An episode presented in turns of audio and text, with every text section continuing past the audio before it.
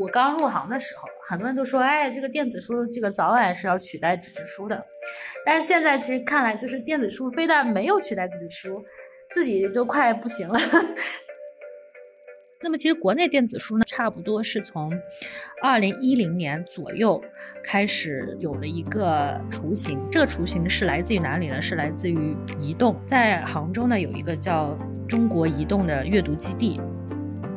期刊的那个排版，它是非常的丰富的，它可能有一些什么插画呀，然后有一些框框啊，有一些花边啊，或者跨页啊等等这些东西，啊，它这个可能是也是它，呃，作为这个在期刊排版里一种很多常见的一些一些形式吧，也是产品的一种表现。但是这些东西其实，在电子书里它就没有办法呈现。国内的电子书平台，它大部分它其实都是用这一种包月的模式。那包月的模式对出版社来讲，它就是一个黑匣子。我可能知道我这个月卡是卖十块，但我不知道有多少用户订阅了我这个月卡，然后我也不知道怎么去判断什么叫有效阅读，怎么来判断停留时长，哪一个停留时长到几分钟它才开始计费。就很多人，嗯，误以为这个就是正版音乐是从什么 QQ 音乐或者是从这个网易云音乐开始才。呃，中国人才开始消费正版音乐，其实完全不是，也是从早年就是电信运营商，然后这个呃，你买那个什么彩铃包啊，或者是买那种就是包月的音乐包，然后他就给你推送音乐，那个时候开始会有这个数字版的正版音乐开始消费的。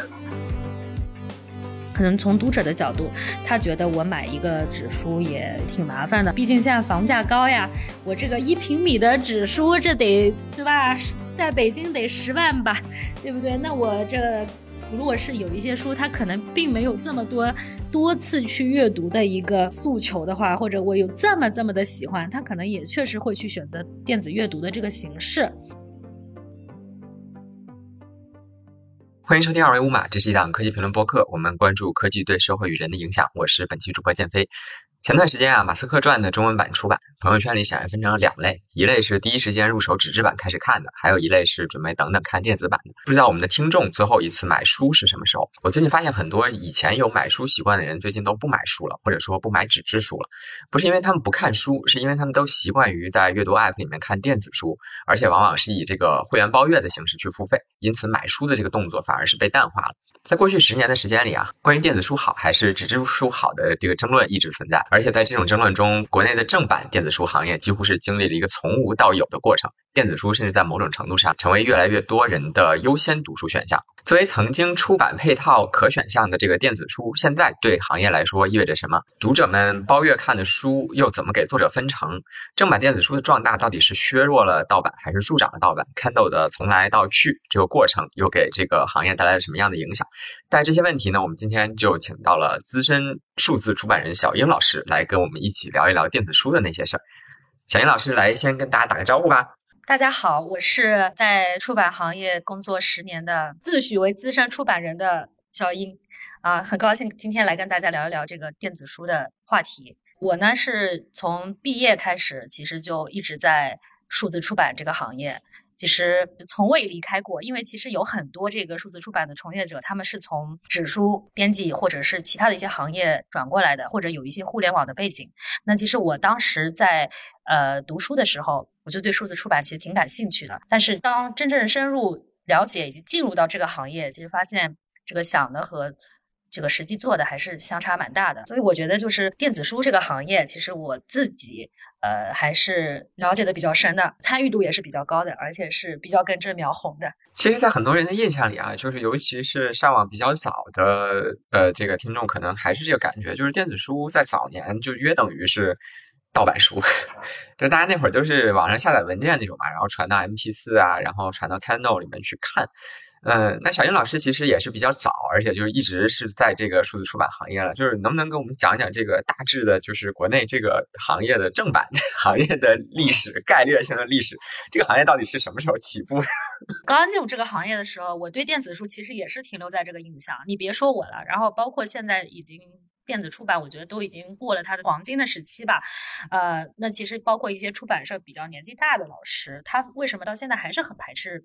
电子书或者一些数字化的一些事情，他的那个认知可能也还是停留在那个阶段。他是觉得说，就是第一，电子出版物或者数字出版物，它非常容易被盗版，就是到处会在网上流传。第二，他觉得这些都是很低俗的东西，就是不适合去做一个嗯有出版价值或者是传统意义上的一些出版出版概念的东西。所以，其实这个概念，我觉得。不要说是前几年了，我觉得到现在其实还是这样子的，只是这个普及的人群可能相对来讲会稍微好一点。那么其实国内电子书呢，我觉得就是是怎么一个发展脉络呢？其实大概就是差不多是从二零一零年左右开始，就是有了一个一个雏形。这个雏形是来自于哪里呢？是来自于移动，就在杭州呢有一个叫。中国移动的阅读基地，当时呢，其实也是移动公司，它其实就是为了开发它的一些所谓客户服务吧。那当时在那个时代，其实就是二 G 网的时代，就你的手机其实你也看不像现在能看什么视频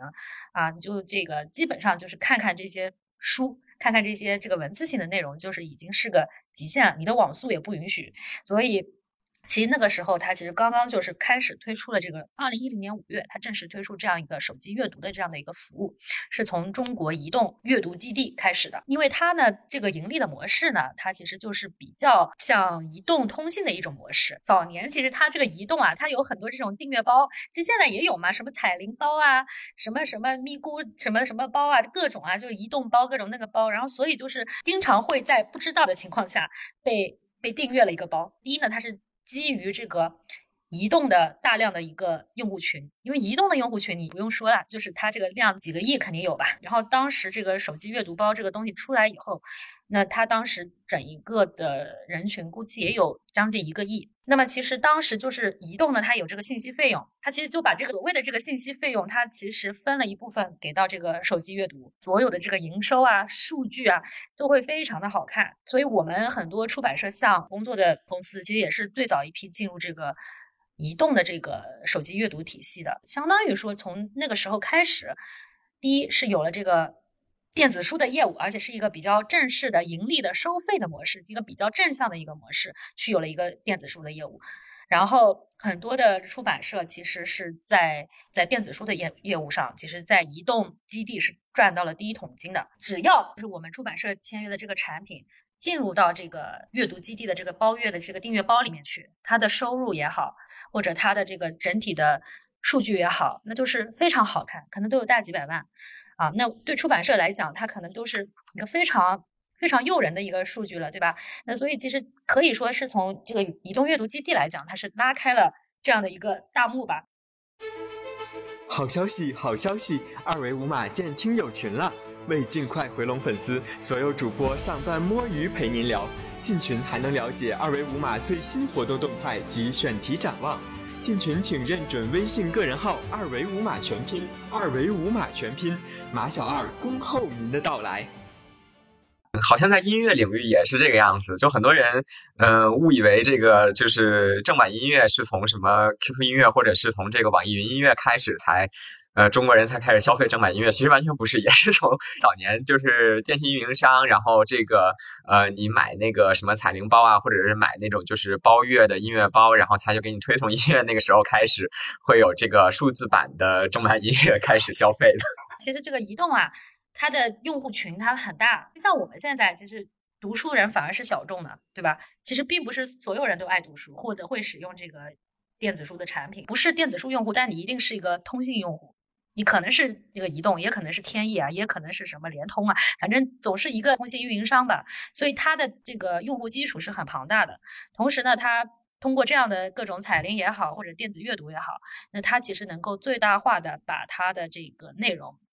嗯，去下沉式的推广。因为像移动，它有很多手段啊，比如说电话营销。你经常会接到，你到现在也是一样。哎，我们最近有一个什么什么服务，多少流量包，然后送一个什么卡，你你要不要参加啊什么的？那早年呢就玩的更野一点，因为现在可能各种用户的投诉也比较多。就是我刚才说的，你莫名其妙你就被绑上了，然后你的钱 你就莫名其妙被扣走了，那这个钱就是相当于就是进入到了这个阅读的那个池子里，其实也是你话费的一部分，或者我再通俗点讲，就是从左口袋到右口袋的一个从话费变成一个一个收入吧，就这样的一个模式，商业模式是这样子的。那么，但是移动呢，它呢一直以来呢就是说，呃，移动到现在的这个咪咕阅读，它其实，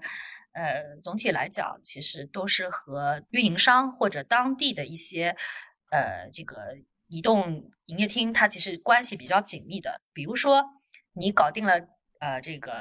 呃天津一个地方的一个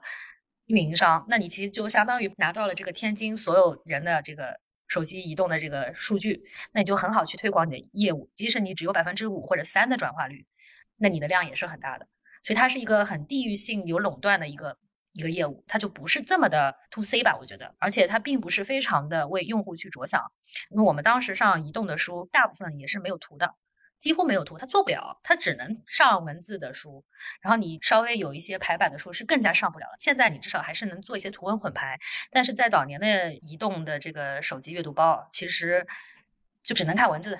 就其他啥也看不了。一个是跟它的网速有关，以前就只有二 G 网嘛。就只能刷得出文字，然后另外一个他就也不是很在乎用户体验这个东西，因为对他来讲，它只是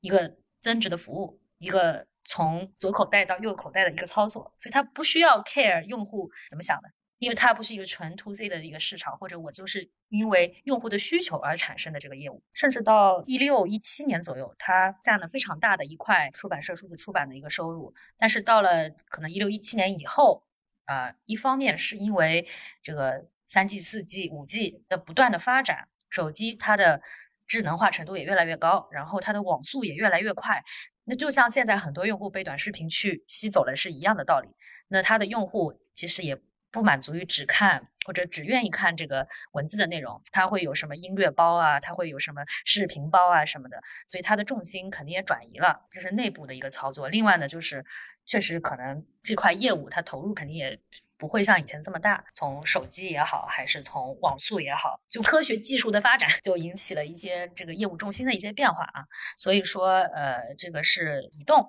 或者另外一种层面，就是来讲我们真正意义上，或者我我们业内觉得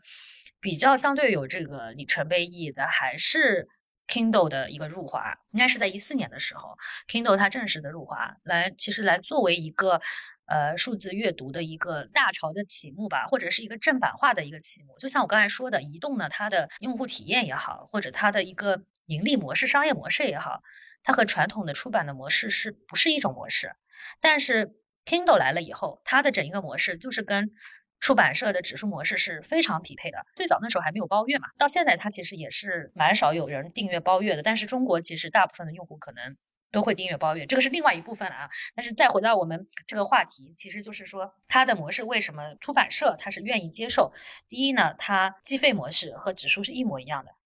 就是你是完全能够理解，就是我卖一本书，你就给我分多少钱，就是这个非常直观的一个模式，这是一个。第二个呢，就是 Kindle 这个平台到了后期，它也是有很多的盗版的东西出来，但是相对当时来说，它的这个 DRM 的版权保护还是做的比较好的，不是说是那种什么 TXT 啊，什么下个什么东西可以到处拷出来，然后装到那个我的一个设备里去。第三个呢，就是它。比较规范，比较透明，这个也是出版社很在意的一点。就我卖了几本书，我的后台都非常的清晰，我就告诉你多少数据，你卖前什么数据，卖后什么数据啊？我是打了多少的折扣，参加了什么样的活动，才有了这样的一个折扣。它的报表也是非常的清晰的，所以对出版社来讲，他就会觉得非常乐于接受这种形式，因为它的大逻辑都是通的，我不需要费劲巴拉去理解你是现在什么互联网的这种模式啊，或者移动这个模式，可能那时候对很多人来讲也都是。很神奇，是一个谜。但是 Kindle 的模式，它就是传统出版业的模式，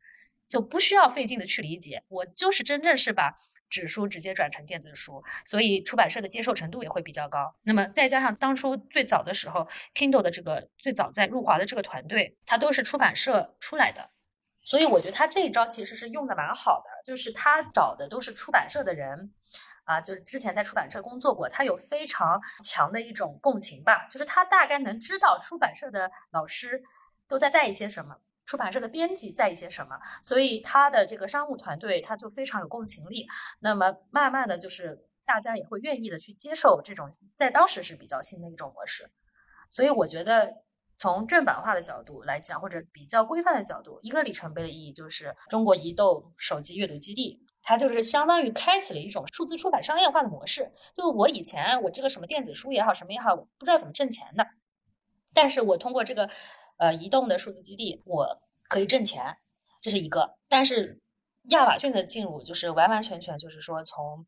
载体上去更加推进了一步，就是说我是去更加靠近读者的需求，更加靠近出版社的需求。我自己理解啊，报告中它不一定是这样的一个官方的表述啊。但是作为我一个从业者来讲，我觉得。其实就这两个平台也好，啊，这两个呃模式也好，其实都是出版社，甚至我可以说是至今为止最好或者占据比例最大的两个平台。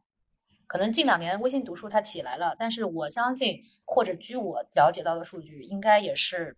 可以不能说百分之八十吧，至少五十以上的出版社的数字出版的收入一半以上，其实都是来自于亚马逊。现在还是吗？现在也是。那像亚马逊不是今年退出了嘛？因为今年只有半年的数据嘛，到去年或者到今年的上半年肯定是。哇，那这个就会有一个腰斩的变化呀。真的是腰斩，就是影响还是挺大的。就是有一些可能好一点的出版社，各种数字出版的产品比较多，那可能最多占到三十吧。但是有一些出版社或者版权方肯定是有五十以上的。对行业来讲，其实也是一个很大的损失。亚马逊的退出。那在这个后亚马逊时代、后天猫时代，就会有什么样的这个变局吗？就您现在观察到的。说一个不是这么乐观的一个话吧，我觉得整一个这个数字阅读的市场，它其实还是在走下坡路的。我刚入行的时候，很多人都说，哎，这个电子书这个早晚是要取代纸质书的。但是现在其实看来，就是电子书非但没有取代纸质书，自己就快不行了，就有点那个意思，就是它的整一个呃。市场来讲，它还是偏下行，因为一个是大平台的一个退出啊，这是一个点。第二个点呢，就是还是关于这个人群吧，就是没有这么多的人。现在的短视频时代或者所谓的后亚马逊时代，它其实并没有这么多的人，他去去看这个电子书。那我这个电，我这里的电子书，我可能是把它说为这个偏传统出版的。比较严肃的或者这些阅读，当然网文它一定是一个很大的市场，但是网文其实总体。到今天为止，它也是在走一个下坡路，它的盘面还是很大，或者还是在那边。但是你说从趋势来讲，它还是在下降。所以今年很多很多网文平台都去搞什么短剧了。我不知道你有没有在那个呃抖音上刷刷到过？你其实就是会发现，就是大家的整一个消费习惯也好，或者阅读习惯也好等等，都偏快餐化。或者碎片化，就是网文它可能也有这样的属性啊。第二呢，就是虽然这个话呃也可能会得罪人，但是它总体的呃内容质量它还是不是很高的。当然是会有一些优秀的作品啊，但是大部分来讲，呃什么都是霸道总裁呀，或者什么。情情爱爱啊，或者什么兵王啊，什么就这些，就是这些故事同质化的程度是非常高的。那当然是有好的作品出来，但是毕竟是少数，大部分的作品或者它的大部分的盘面都都是这种开了金手指啊，就类似于这种故事爽文嘛。所以其实现在那个短剧网文改编的这个短短剧为什么也这么火，也是其实沿袭了。网文的一种基因吧，啊，然后再回到就是说对电子出版或者电子书这件事情在行业里的一个占比吧。我认识的一位老师，他是数字出版行业也是很资深的一个一个从业者，他他其实写今年上半年的时候写了一篇文章，叫做《别了电子书》啊，当时是在我们业内其实也都是大家都疯传疯转，其实就讲的都非常的好，包括我刚才说的很多的一些关于电子书的一些脉络啊。或者说关于电子书的整一个发展的过程，包括今年的一些这个市场的情况，它其实都讲得非常的这个到位，而且是非常的犀利，也是非常的符合市场的一个现状。然后它其实就是从市场规模的角度，呃，虽然说官方的数据，就是我刚才也有提到的，今年九月份有发了一个这个什么数字产业报告，那个里面他说这个电子书啊。它的规模有六十九个亿，然后前两天我们有时候业界的人在那开会，就这都非常好奇，这数据到底是怎么统计出来的？我咋没看见呢？换一种角度去看它的数据，那我先不讲真实性的角度啊，那当然这是一个国家的报告，我也不去怀疑这个真实性。但是从比例来讲，啊，比如说网络游戏它一年就就去年嘛，相当于一年是两千多个亿，然后电子书一年是六十九个亿，我都不知道它这个怎么样一个数据的维度啊。但是实际上从我们每家社或者每家业内的一些经常的一些交流来看，真的不知道就它这个份额为什么能这么大。但实际上各家社真实的数据都是下行为主啊，或者说不是特别看得到一个。很好的长期的趋势，包括就是跟纸质书的一个规模来讲，我们之前也做过统计，纸质书一年其实将近有一百个亿的市场，那电子书可能总盘子，我就是我还是说我这部分的这个东西都是抛开网络文学的，就是传统的出版的一些数据，它可能十分之一都没有，就是非常小，我觉得都有不有那个。二十分之一都都两说，就是就是非常小的一部分，所以你说这样的一个占比来讲，那我觉得其实确实是不尽如人意啊，就是不可能到那个多年前所说的。电子书迟早要把纸书给取代的那种地步，所以我觉得，就这个也是我们作为一个从业者来讲，一个很迷茫，或者说是很难受，或者说我也不知道怎么表达，就是不知道这个未来这个电子书的业务到底要往哪条路去走，或者它会成为。真正消失不见的东西吗？还是说是长期在这样的一个情况下保持下去呢？其实大家也都都是未知数。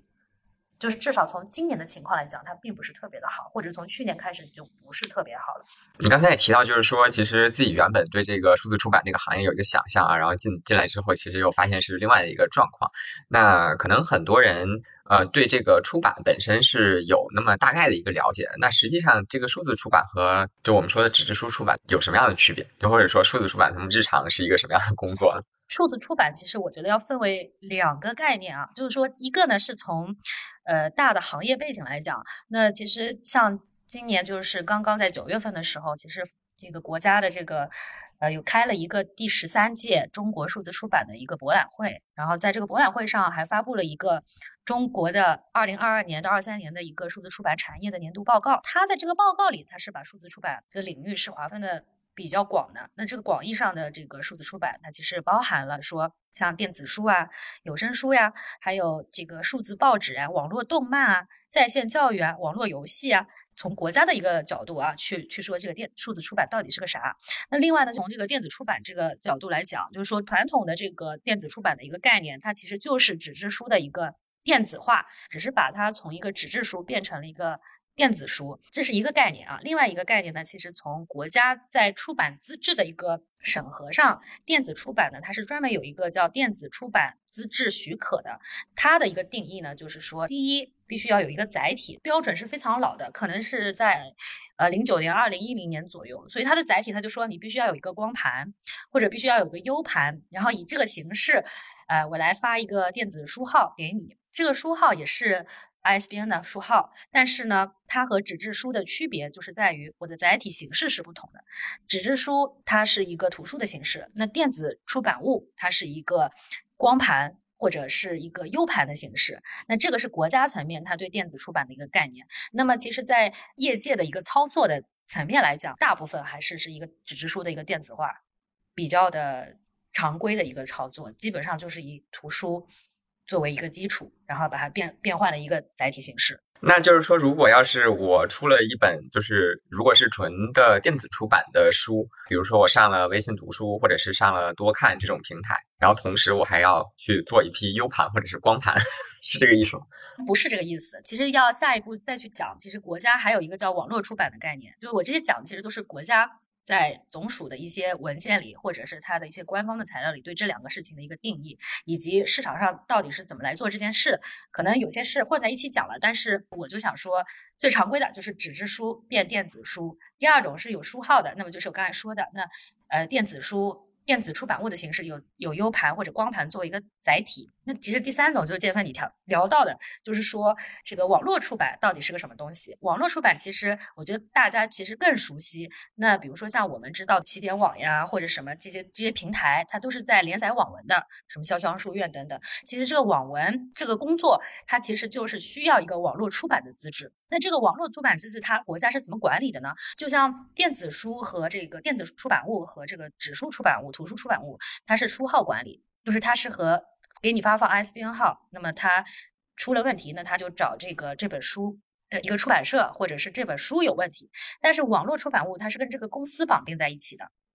也就是说，国家不会给每一个网络文学的这个内容啊单独的书号，但是它会给这个平台一个证照或者一个资质，让你可以来进行这个网络出版的操作吧。所以说，它的整个管理方式就是我是对平台或者公司进行管理，但是你公司对内部怎么管理，其实我是不来干涉你的。但是，一旦出了问题，那我可能就找到你这个公司，把你这个执照或者资质吊销掉。其实有这三种形式。那我们可能比较熟悉的。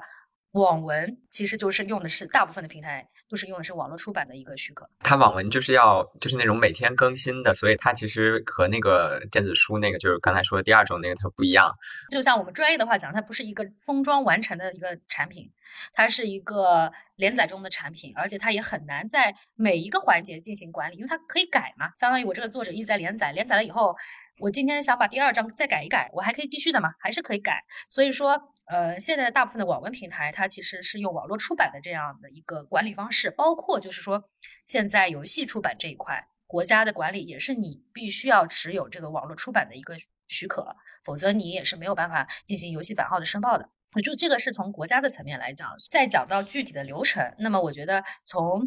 呃第一种我刚才讲的纸质图书到电子书，它其实是一个最简单的操作，它的流程就是纸书它下印厂之前，它会有一个。复印的 PDF 的稿件啊，然后这个稿件，然后我就拿去加工成这个电子书的格式，上载到各个平台，其实就可以了。这个就是可能我们常规意义上看到的这个电子书。比如说你刚才说的这个《马斯克传》，它肯定是有了一本纸书以后，它才有了一个配套的一个电子书。电子书来讲，它只要拿到纸书的复印稿，就是下印厂之前的这个最终通过三审三校的这样的一个。复印稿，那它其实就是可以制作成需要的 EPUB 文件，或者之前亚马逊在的时候，它有个 MOBI 的文件，这个相对来讲就是一个官方的电子书的一个格式。第二种呢，就是我说的电子出版物，电子出版物的它的流程其实是跟纸书一样的，它唯一的不同就是在于纸书完成三审三校以后，它是发到印厂里去下印，但是呃电子出版物它其实是完成三审三校之后生成一个电子书的文件。它是放到光盘或者 U 盘里去，然后交给生产光盘或者 U 盘的一些有资质的厂家来进行光盘和 U 盘的一个复制，最后形成一个电子出版物。然后这个电子出版物其实也是有 IS 编号的。然后第三种就是我说的网络出版的形式，就是网络文学嘛。从国家管理层面，只要你平台自己有这个审核的标准、审核的机制和管理的方法，它其实就不会来干涉你具体的一些呃。今天是不是有必须要遵照一个很严格的一个流程？所以很多平台它其实都是会有一些敏感字库呀，或者呃这些方面的东西来保证它内容尽量是没有出现大的问题。这个的话，其实就是我说的，如果是从电子出版的概念来讲，还是从它流程来讲，是三个不太一样的方式。就是先出了纸书，然后再出电子书的那种模式。然后刚刚您。其中提到一个环节，就是纸书最后三审三校完成下印厂那个 PDF，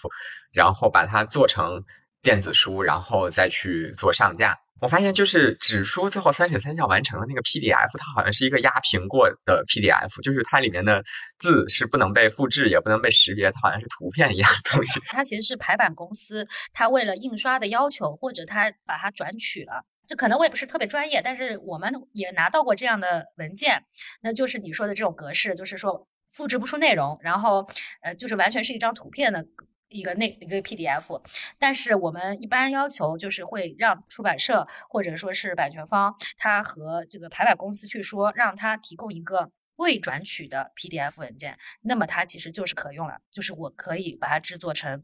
EPUB 的文件，因为我可以把内容复制出来，因为其实这个相当于是它一个指数排版一个操作，并不是说是它 PDF 它只有这种格式，PDF 其实有很多种格式，它虽然都叫 PDF，PDF 它也是有好多种的，就是有一些是转取过的，有一些是未转取过的啊，还有其他的很多格式，它可能在不同的。用途上、用法上都有讲究，只要制作这个 PDF 的软件或者这个排版的工具，都是可以导出的嘛。所以只要是这个排版的公司导出到我们想要的格式，就是可以使用的。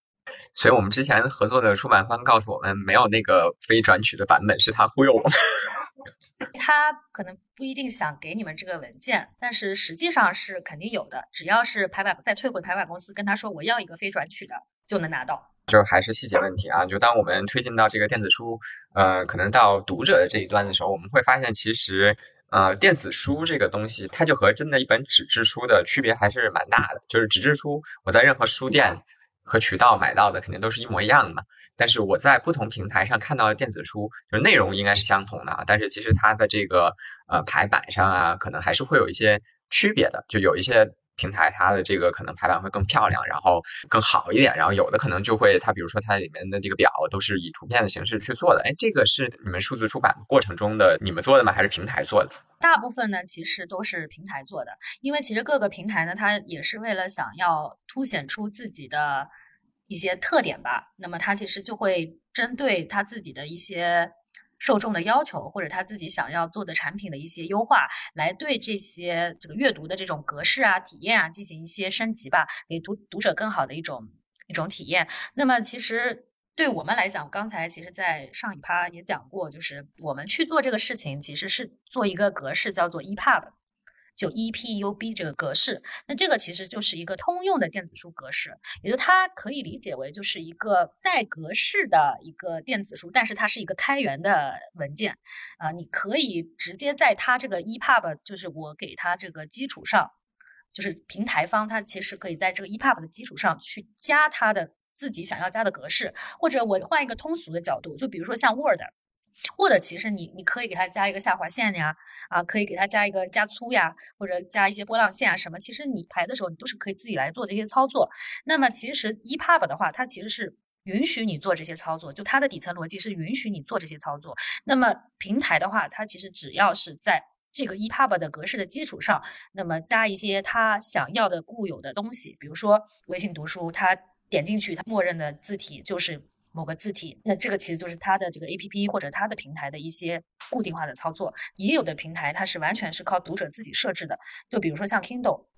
之前的话它是你完全可以自己来选，我用几号的字体啊，我是用怎么样的字体或者加粗啊、大小啊什么，它完全是把这个决定权是交给读者的。其实是本质上是平台之间的差异。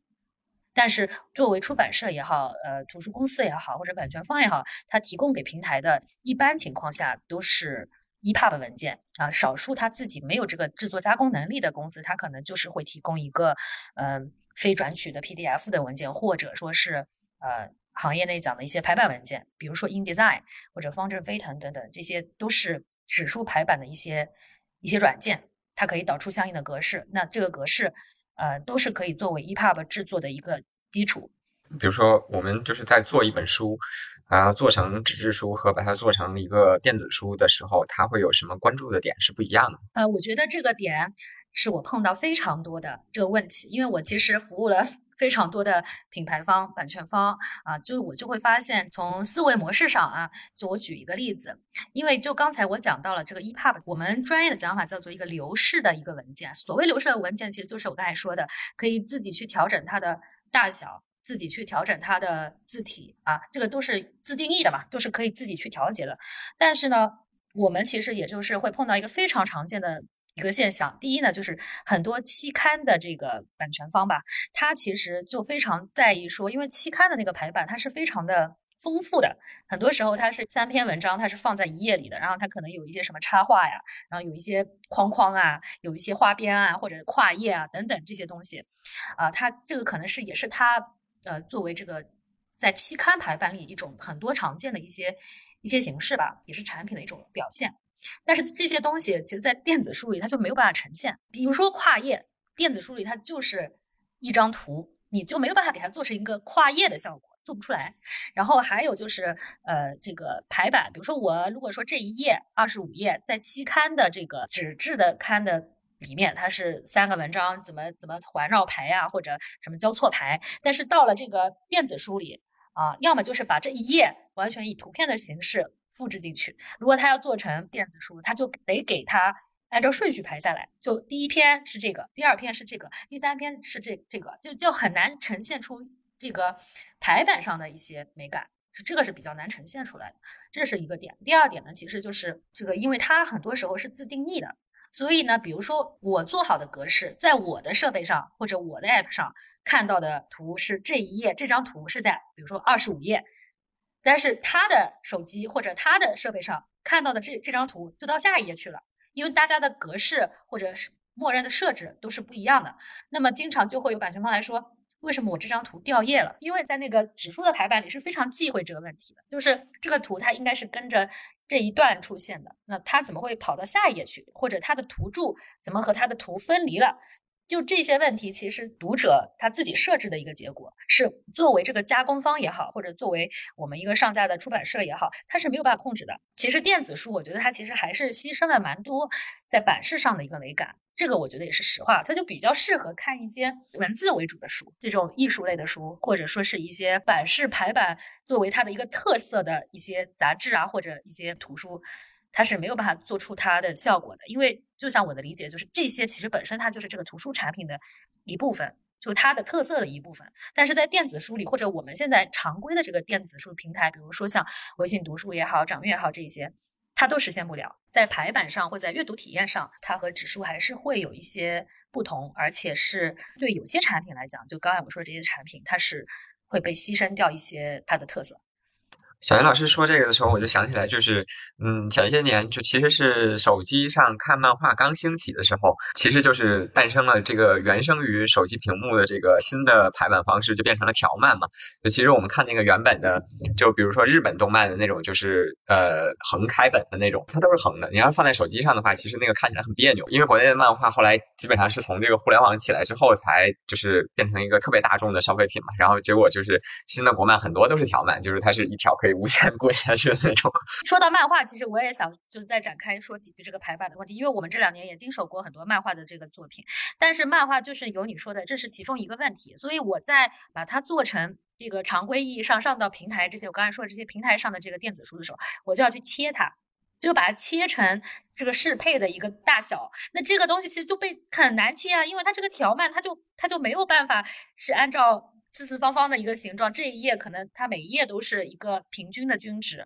所以我们条漫其实做出版就做成传统的电子书的上架这个事情就非常的难，这是一个点。第二个点还有就是你刚才讲的这个翻页的问题，其实有很多日漫，它因为日本嘛或者台湾的一些漫画，它是。跟我们的翻页方式不是跟我们反一下的吗？然后这个东西你就你没有办法在电子书上呈现啊，因为它其实就是这个翻页的这个东西，你就你就做不出来，你就只能是把它做成一个上下逻辑的东西。然后你的所有很多漫画的东西，它的呈现的效果都不是很好。所以我们在做漫画的时候，很多时候就不得不去切它，切这个图，然后切了之后呢，又没有办法完全的去还原它的这个。阅读的体验，日漫来讲还稍微好一些，它其实大部分还是那个书的感觉嘛，就还是四四方方的，然后每页都是比较平均的。这个条漫真的是。完全没法弄，但是那两年条漫又确实非常的火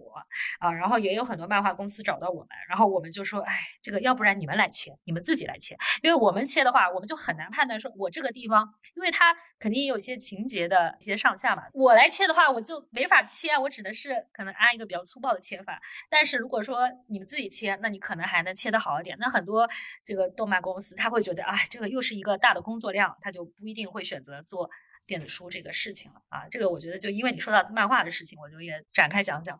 刚刚小金老师更多的是从这个从业者和行业的角度去谈嘛，那以这个行业的角度上来看，它肯定会是以这种市场规模或者是说营收的规模去测算这个市场到底有多大。但是我从读者的角度上来看，可能就是我的朋友圈啊，或者是说我认识的这些人，好像他们就是好像有越来越多的人开始看电子书了，反而是看到还在的时候，那好多人就都说买个泡面盖嘛，就是但其实大家也都买了，然后嗯，但是看到退出之后呢，其实也身边看很多人，比如说他换文石，或者是说他换到这个京东阅读啊，换到这个微信读书啊，然后包括甚至得到现在也出一些呃电子书的这个。业务就好像身边人看这个电子书的人是越来越多了，包括有一些书，其实我也不知道它纸质书真正出版多少册啊，但是有一些小众的书，我觉得它其实出的应该，嗯，应该印量蛮少的。但是你在这个微信读书上，你看到有人可能一千多人看过，两千多人看过，就甚至我觉得还是一个挺高的数字。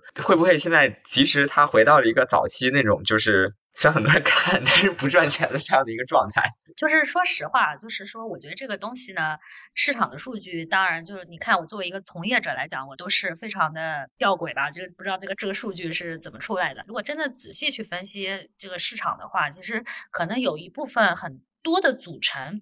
就比如说纸书市场，它有很大一部分都是教辅教材，或者说是主题党建，或者说是呃少儿读物。那其实这些东西，它总体来讲，它是不是我们传统意义上的数字阅读的范畴？当然也是可以把它做成电子书，但是它的受众面比较狭窄的。其实，比如说像少儿，那其实你说有多少家长他愿意给小孩去看电子书呢？就应该很少。然后比如说像主题党建类的，那其实这个这些的书。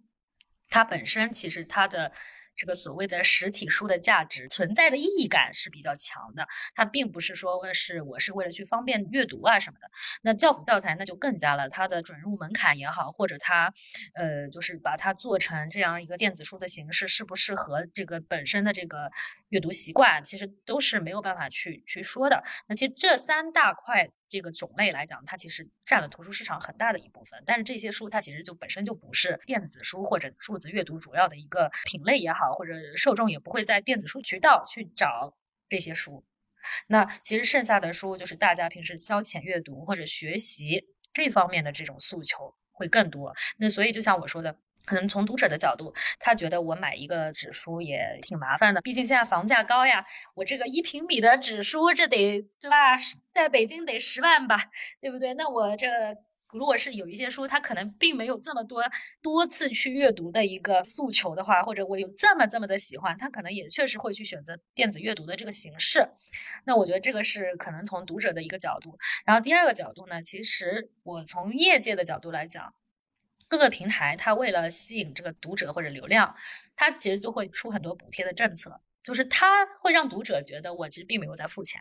那或者实际上也并没有付钱，有广告模式呀，或者它像微信读书什么转发无限卡呀等等，这些都是它的一种引流的手段啊。但是这个东西其实它并不会去向读者去收费。那么读对读者来讲，那很多人觉得，那我如果比较低价或者免费的能够看到这些书，我为什么不看呢？那另外一个方面，中间有个点就在于出版社其实他拿不拿得到这个收入吧，其实都是两说。其实很多时候我们有时候不太明白，特别是一些传统的出版社的老师，我们可能还稍微好一点，做了这么好做了这行稍微比较久。很多出版社的老师，或者甚至我觉得很多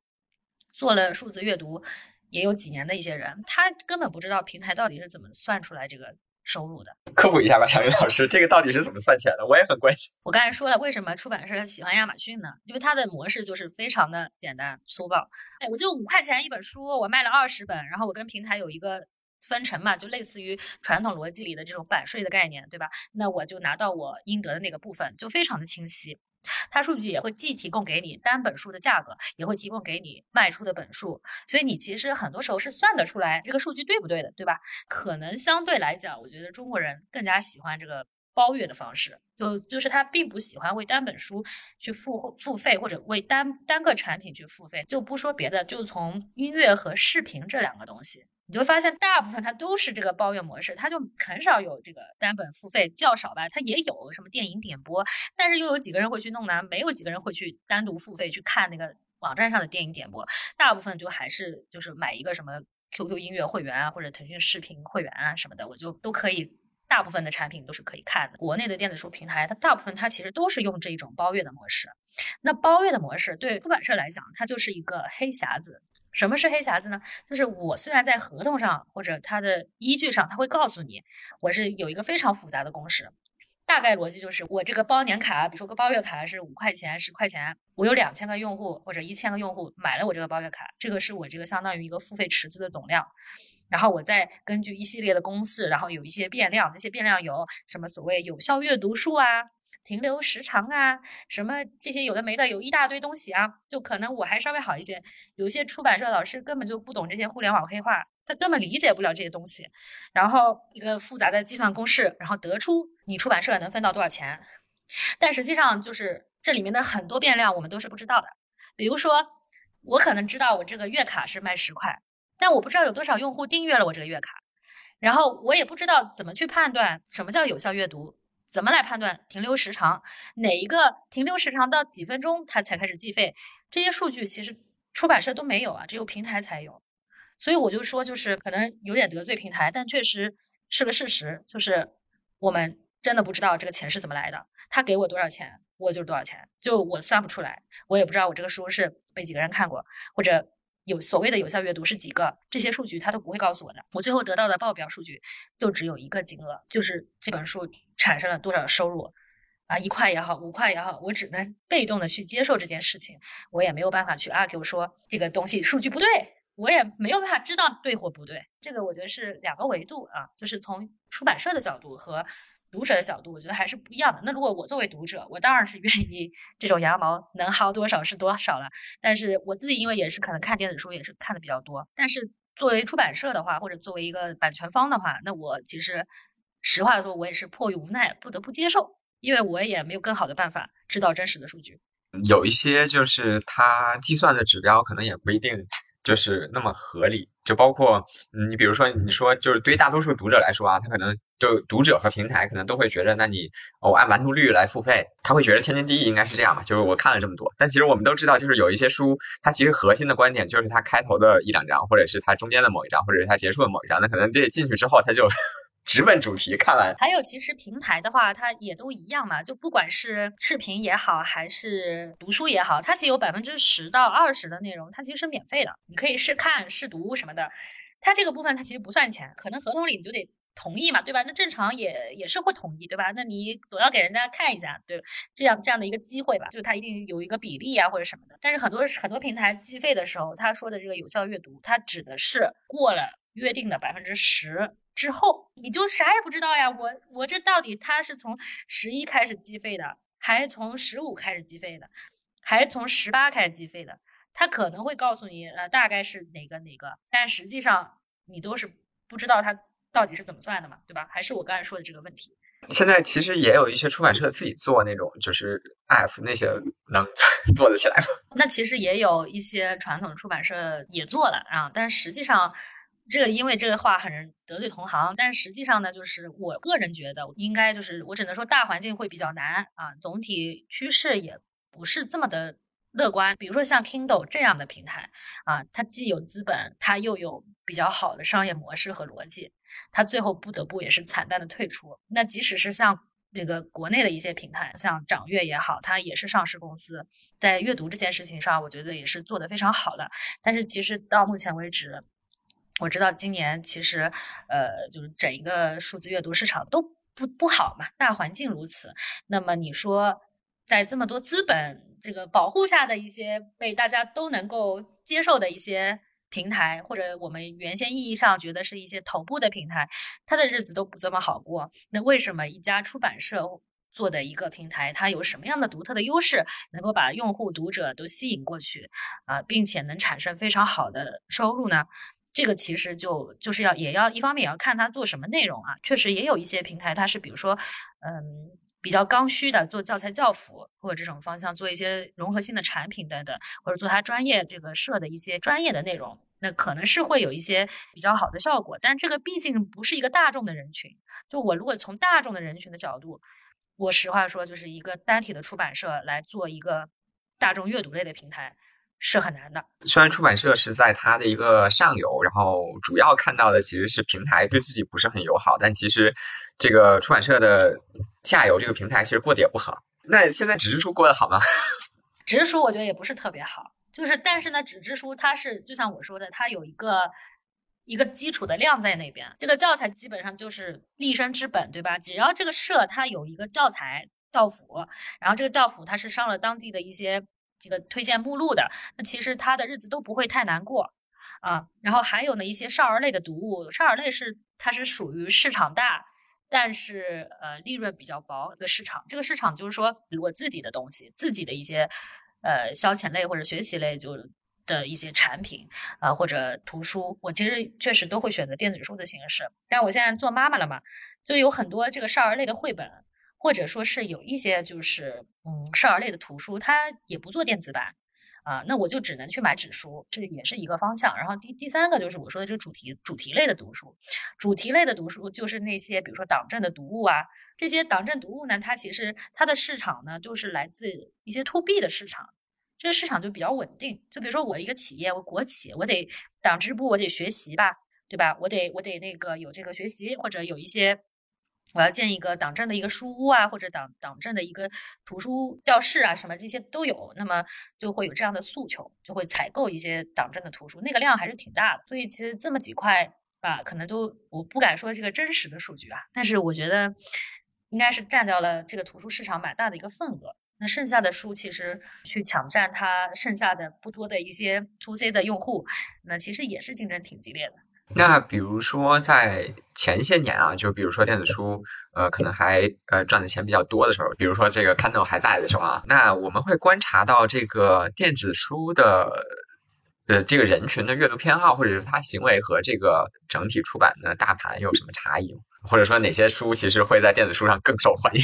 整体来讲，电子书更受欢迎的还是一些文学类的，然后它本身。字也比较多啊，就排版也比较比较简单，然后文学类的，然后还有一些经管类的或者一些社科类的，它都是以这个字为主的啊，在从排版上它不会被牺牲太多的内容，所以总体来讲，像这种艺术类的书啊，或者说是漫画类的书呀，或者这种图画书呀什么的。它就在电子书上就几乎是出不了什么什么成绩，啊，这是一种从书的品类上来讲。另外一种呢是从人群上来讲，呃，基本上是十八到三十五周岁左右的这样的一个人群，他其实都是会对电子书，就是是一个电子书相对比较多的一个人群吧。因为再大一点，他可能就也没有这个习惯。啊，就刚好是这个年龄，就是所谓的，一下子说不出来，就是有一就是有一个人群，啊，他其实一出生他就是，比如零零后嘛，或者或者我们现在说的这种 Z 时代的一些人群，他一出生他就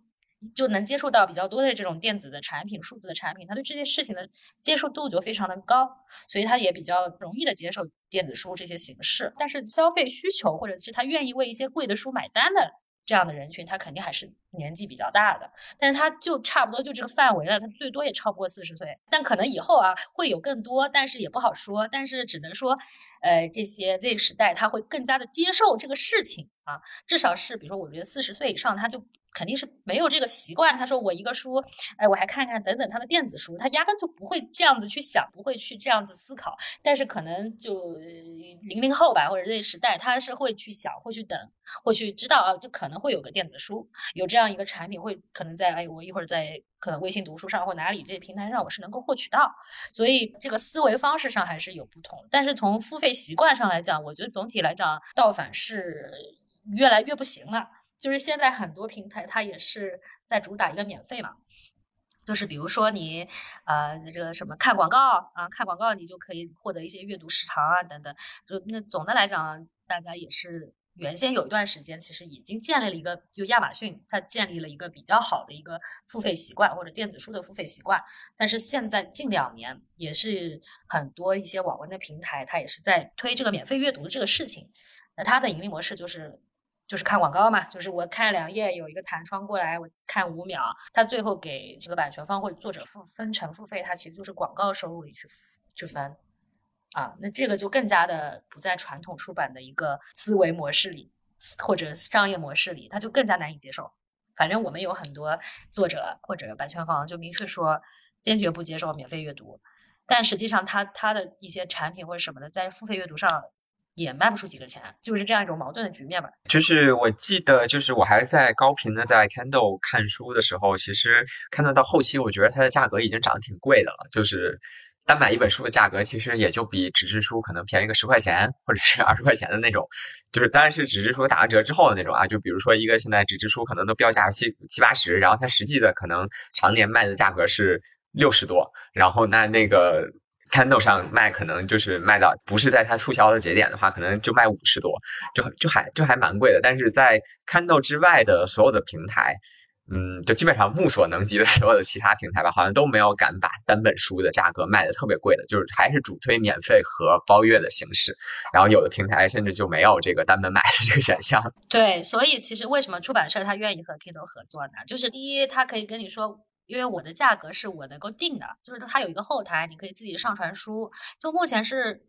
所有的平台应该只有 Kindle，它是给你一个账号，所有东西都是你自己来的，就你自己上传。它是这个呃，像美国大学一样这种严进宽出啊，就是说呃，我要跟我 Kindle 签约，我是要很多的条件的啊，资质也好，或者各种各样的要求也好，不是所有的。这个版权方，我都是愿意接受的，所以它有一定的门槛。反正他早年他只跟出版社签约，后续他还可可能跟了一些比较小的一些图书公司什么的，大的他当然也会签，但是小图书公司以前他都不签的，或者有一些。奇奇怪怪的公司，它本身可能不一定是在做正规的出版这件事，或者在做版权的这件事，他可能刚好是怎么的收到了一个一个书啊，然后刚好把这本书买了这个版权，他就就上一上，他并不是一个很专业的一个一个人士，他这些其实 Kindle 他都是不接受跟他去直接签约的，所以他的门槛是比较高的。那其他的一些平台，它其实都是来者不拒的状态。基本上只要你有版权，我都给你签。我也不管你是一个什么出版社也好，还是一个什么小公司也好。假设你是一个做做食品的公司，你有这本书的版权，我也跟你签约，就是这样这样的。这是一个。第二个呢，就是价格上或者上架速度上，我自己是能掌控的。就是我今天，因为我有后台嘛，我今天五点钟我可以设置一个时间，那我这个书我五点就上架啊，然后。我就可以，比如说干其他事情去了。但是其他的平台，首先你这个上架，你得可能要一到两周，或者快的也要三天，就它都有一个时间。第二呢，你自己虽然有后台，但是你你很多事情你是自己没有办法掌控的，你既改不了页面，也改不了内容啊，什什么东西你都还是要联系平台去帮你做这些操作。这个也是可能工作上的一个一个难点吧，就是有时候哎发现突然今天有个字儿写错了，然后我。如果是在 Kindle，我就一下登一下后台，我就把这个字给改掉了。但是在别的平台，我就得先联系对方的商务人员，然后告诉他我是哪一页哪一个地方我这个字写错了啊，出现了一个小错误，然后你帮我改一下。然后这么来来回回，可能一个星期就过去了。从这个平台角度，还有是从刚才你说定价的角度，定价呢，就是说为什么我说就就其实也是从定价这个问题延展出去的。嗯，就 Kindle 它就是能卖这个高价，就是它的受众里其实。很多是愿意为这个电子图书去付费的，它的人群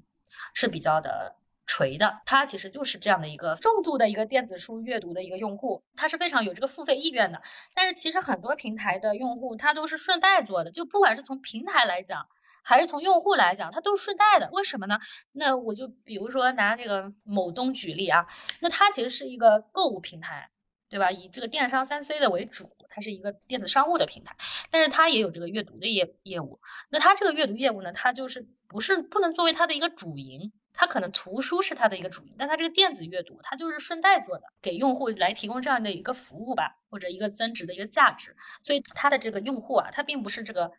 重度的阅读付费用户，他可能刚好是这个 Plus 会员。哎，你今天送我一个券啊，我就或者或者说我 Plus 会员，我本身就可以免费看，就是它是这样的一种商业模式，所以它的用户其实来总的来讲，它就不是这么的垂或者这么的核心，它是顺带的。那 Kindle 用户它就非常的核心，非常的垂啊，所以我觉得就从用户的角度，Kindle 它也敢于定高价，因为它它有这个能力能卖出去。对，这样听下来反而就是说，Kindle 它的商业模式是非常传统的，就。很像传统出版业的那种商业模式，但是它的产品本身非常互联网。然后现在其他的平台反而是就是商业模式非常的互联网，然后它的产品非常传统。对，你要你要改个错字，还要联系他们的人，然后还要等等那个回复，可能有时候那个商务忙的时候就给就给忘了，你就过一周还发现哎这个字儿还在，或者这个图还没给我改。但其实，在 Kindle 的话，你当天你。只要是上班时间，就马上就可以操自己操作掉。所以我是觉得你你概括的挺好的，就是很多时候它现在国内的很多平台吧，或者数字阅读的平台，它它都不是这么的专业的想去服务这个人群，它是为了它原有的用户来提供的一种增值的服务。就我这个平台有一个阅读啊什么的，相对来讲掌阅上是又稍微好一些。但反正我就想说，因为像之前数字阅读火的时候。就几乎是个平台都在做呀，什么百度也在做呀，什么阿里也在做，它都会做。但当然不是所有的平台它都做得好，或者是一直持续到今天，都有时候倒闭了呀，或者你你都你都很难想象吧。苏宁都做过电子书阅读，就是小英老师说到这个，就是它是服务，就是其实是主营业务的另外一部分群体的溢出的这个效应。它其实原本其实是服务纸质书的那群人的。当有人在他的平台上搜了那个，他有可能是缺货，或者是他搜了之后，哎，觉得这个纸质书太贵了，然后这个时候给他一个这个链接，一个跳转，他可能就会去哎看一眼。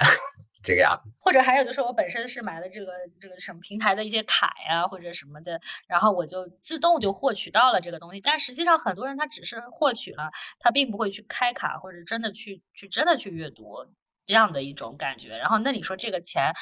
被谁挣了去了呢？就肯定不是在出版社这里啊。然后还有就是像阿里，它其实也是做过，它都迭代了很多产品做这个电子书。它有它的网站，它有网文啊，就是书旗什么的。但是它阿里它自己之前也是做过这个我们说的这个传统的纸书出版的电子书，它也做了好几个产品。但是实际上，嗯，就从业内来讲，我觉得就是效果也都不是特别的好。所以就是还是总的来讲，就是刚才说的这个逻辑，它都是服务它原有的。用户，但这个用户他并不是一个深度的电子书阅读的用户。这个市场也有可能是会需要一个重新磨合的时间吧。虽然 Kindle 之前做的那么好，但是其实从另外一个方面说，它可能就是把这个国内所有愿意给这个电子书付相对来说比较高价格的这部分高净值用户都已经抓住了。你也没有办法跟 Kindle 做特别正面的竞争，就我们给他们找一点理由啊。就是当 Kindle 不在的时候，可能也会有这样的一个角色这个出来。那毕竟有这么一部分，其实就是 Kindle，即便是在走的时候，还是有那么多人用户在用嘛，就是也是有这么一部分客群是被从今年开始被释放出来的，可能在接下来的两三年也会发生这样的一些变化，就是希望它能够对。但是说到这个问题啊，就是说我我去再延伸讲一下，就是我们其实之前也是说，今年 Kindle 退出了之后，它的这些这些核心的用户群，它是不是能有一个平台，它能够把这些人接住？但后来，其实从这一年的数据，我们其实就能看到，很多用户流失了，就是流失了，他其实就不会再去任何一个平台，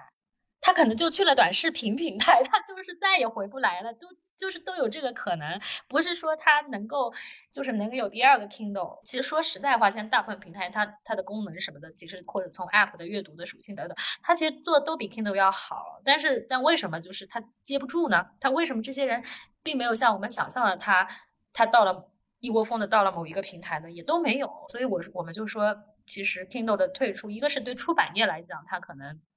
损失也是非常大，特别是对数字出版业来讲。另外一个方面，其实它的用户，它的核心的用户，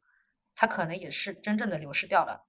就再也不会回来了，不会有任何一个平台能够接得住这件事情。我我或者我换一个角度，就拿我家属来举例，他其实也是一个一个深度的一个阅读的爱好者，他那个 Kindle 的产品他都买了好多，就是从最便宜的那个低配版嘛，到他的那个什么高配的 Oasis 版，他都买了，然后他也会在。Kindle 上看书经常看，但是确实这两年我也是肉眼可见的发现，他看书他少了。其实他的工作并没有更忙，就是也差不多，甚至我觉得都更轻松一点，没有加班强度都没有以前这么大。但是看书就是少了，他就是时间会占用在像抖音啊这些，就是他会被短视频平台去吸引走。啊，或者其他的一些东西，这就不会这么的沉浸式的去阅读。Kindle 它有一个好处，为什么？一方面是说是呃，就是刚才讲的这么多；另外一方面，它其实是能够提供一个比较沉浸式的一个阅读体验。实话说，它现在所有的这个 App，它在手机上都是能看的，但是手机上的影响实在是太大了，诱惑实在是太多了，就是你。你可能刚想翻两页，然后就一个什么朋友的弹窗过来，哎，喊你干啥去？或者一个什么东西，他就过来就说，哎，这个什么谁谁谁的直播开始了，或者就这些这些信息干扰性的信息真的太多，你是真的没有办法去做沉浸式阅读的。但是 Kindle 它因为就是一个很隔离的设备，你是可以在这个事事情上花很多的时间。然后另外还有就是那个手机上，它其实。呃，一个是干扰非常多，第二是它的这个相对来讲，它因为屏也比较小，它的真实的阅读的体验感其实也会稍微差一些啊。它只能说看一些比较简单的文字什么的，就做一些浏览性的阅读。但你真的想要做一些更加深入的阅读的时候，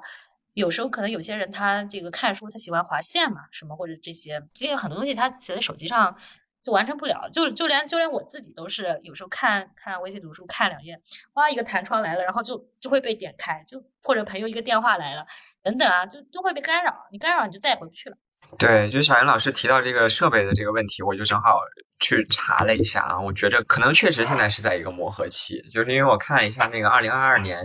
呃电子书设备的那个销量的相关的报道。就它其实，在就是二零二二年年中的时候宣布要退出中国市场嘛，今年停就是有一年有一年的缓冲期，然后去年上半年就是二零二二年上半年的时候，其实 Kindle 还在国内市场的就是销量这个层面啊，它的统计维度还是排名第一呢。然后到下半年就几乎降到零了嘛，没有人会在这个它宣布之后再买。然后但其实这个从总的销量来说，就是去年是没有太多增长的，就包括 Kindle 在内是没有太多增长的。这就意味着其实很多现在手里头唯一的那个电子书的设备还是 Kindle，然后那个 Kindle 现在已经不能连到任何正版的商店了。就这部分用户，他有可能还在看，还在用 Kindle 看书，但他已经开始用 开始看盗版了。还有一种就是另外一种就是说，呃，就从我们数据上来讲。呃，我们其实 Kindle 的话，它是二零二三年的六月份正式的退出的。然后从我们像我业界业界的数据来讲，我们最后一个月的收入非常的高。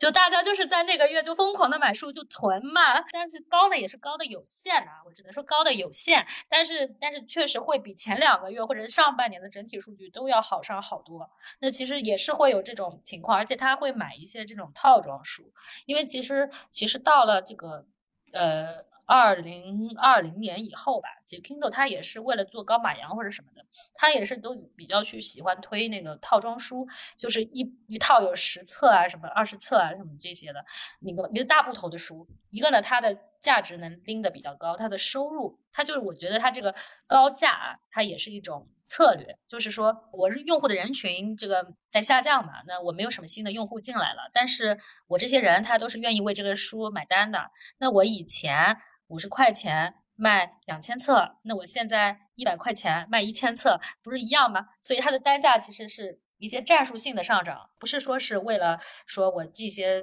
书定个高价就你你你你就一定会买什么的，它有时候是一些战术性的上涨。我们其实后来就发现，每一周它都会推出一个栏目叫镇店之宝，然后这个镇店之宝卖的其实都是套装书，然后就你不要说每期都买了，你就就是一个月买四本四套吧，我觉得你都要看好久才看得完，因为它。可能加起来都有几十册了。读书嘛，本来也是叫什么“买书如山倒，读书如抽丝”嘛。但是其实就是从从看书的量来讲啊，他可能那些买的他也是看不完的。那只不过就是他囤一波，他新书没有了。我有时候是真的觉得用户是真正流失了。就是我也有好几个 Kindle，我那个充电线都找不着了，你知道吧？就是就是已经太久没有用了，没有这么多的时间，特别是我。呃，怀孕生孩子，那个就有了小孩子以后，就更加没有时间了。就是因为我可能也是算这个十八到三十五岁的这个这个人群吧。那要么就是有比我更小的，他更愿意去为这个电子阅读买单的人，嗯，他持续的一直在扩大这个用户的量。那如果只是讲留存用户的话，老用户在流失，新用户又没有补充进来。那么它的市场一定会萎缩。确实是，就是其实不管电子书还是纸质书，都是买买书如山倒嘛。就我们经常会想到，就是有的时候其实，嗯，纸质书不怎么看，或者甚至不不怎么看书的人，他去到书店，他都有可能买一本。然后其实 Kindle 也是那个样子，就是有的时候你点开那个。他的商店，然后首页那一大堆推荐，然后你就哎觉得这本不错，然后你可能就就买了，然后后续也不一定看。但是现在呢，变成包月或者是那种就是免费读的那种模式，这个冲动就变成了哎我加一下书架。但是你加书架之后是一分钱都不会给到作者和这个出版社的。对，是的，没错。然后加一下书架以后，然后你就放在自己的书架，然后就让它烂掉。但实际上我在说嘛，就是说，就算即使你真的读了，真的或者把一本书真的读完，或者读到某怎么说呃二十。十以上或者五十以上这样子，他可能才真正会收到费，其实收到钱。对出版社作者来讲，那么其实很少有人会持续性的来阅读。实话说啊，我自己也都是三心二意的，除非是一个非常动人的故事。我觉得我以前年轻的时候，我是经常会有。熬夜把一本书看完的那种冲动和一种习惯的，我今天就一定要看完，这太好看了。那现在年年纪大了吧，可能精力也不够，然后再加上有有些书，它可能就就以前它这种娱乐活动或者内容都少嘛，现在内容也比较多，你看的这个同质化内容也会比较多，然后你看着看着觉得，哎，我都能猜到结局了，就没什么好看的，然后就就也没有那种冲动，说我今天一定要把它读完。然后，那你你其实如果说你不把它读完，或者不读到一定的比例，那出版社也是一分钱都没有的。最后，我们聊一点个人化的东西吧。那小英老师在这个 Kindle 离开中国之后，呃，现在主要用啥在看书？我一般现在的话还是以微信读书比较多。然后微信读书因为用起来比较方便，然后确实目前来讲是书上新的量是比较比较快也比较新的，呃，就是有一些呃相对畅销的书，它还是能够在上面搜到，因为有一些平台真的是已经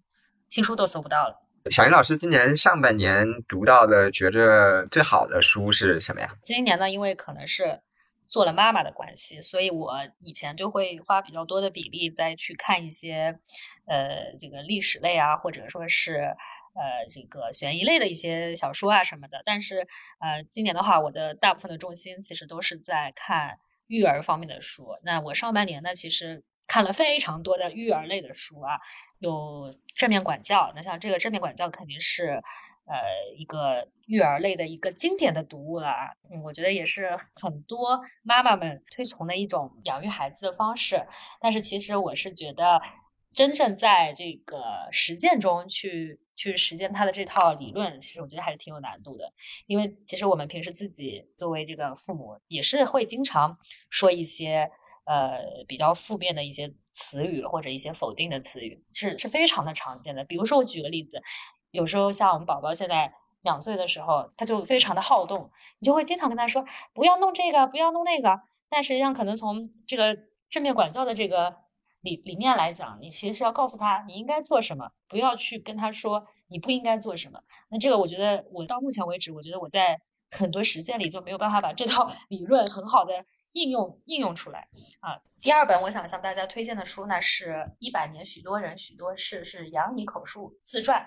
嗯，这本书我是觉得非常有意思的点在于，虽然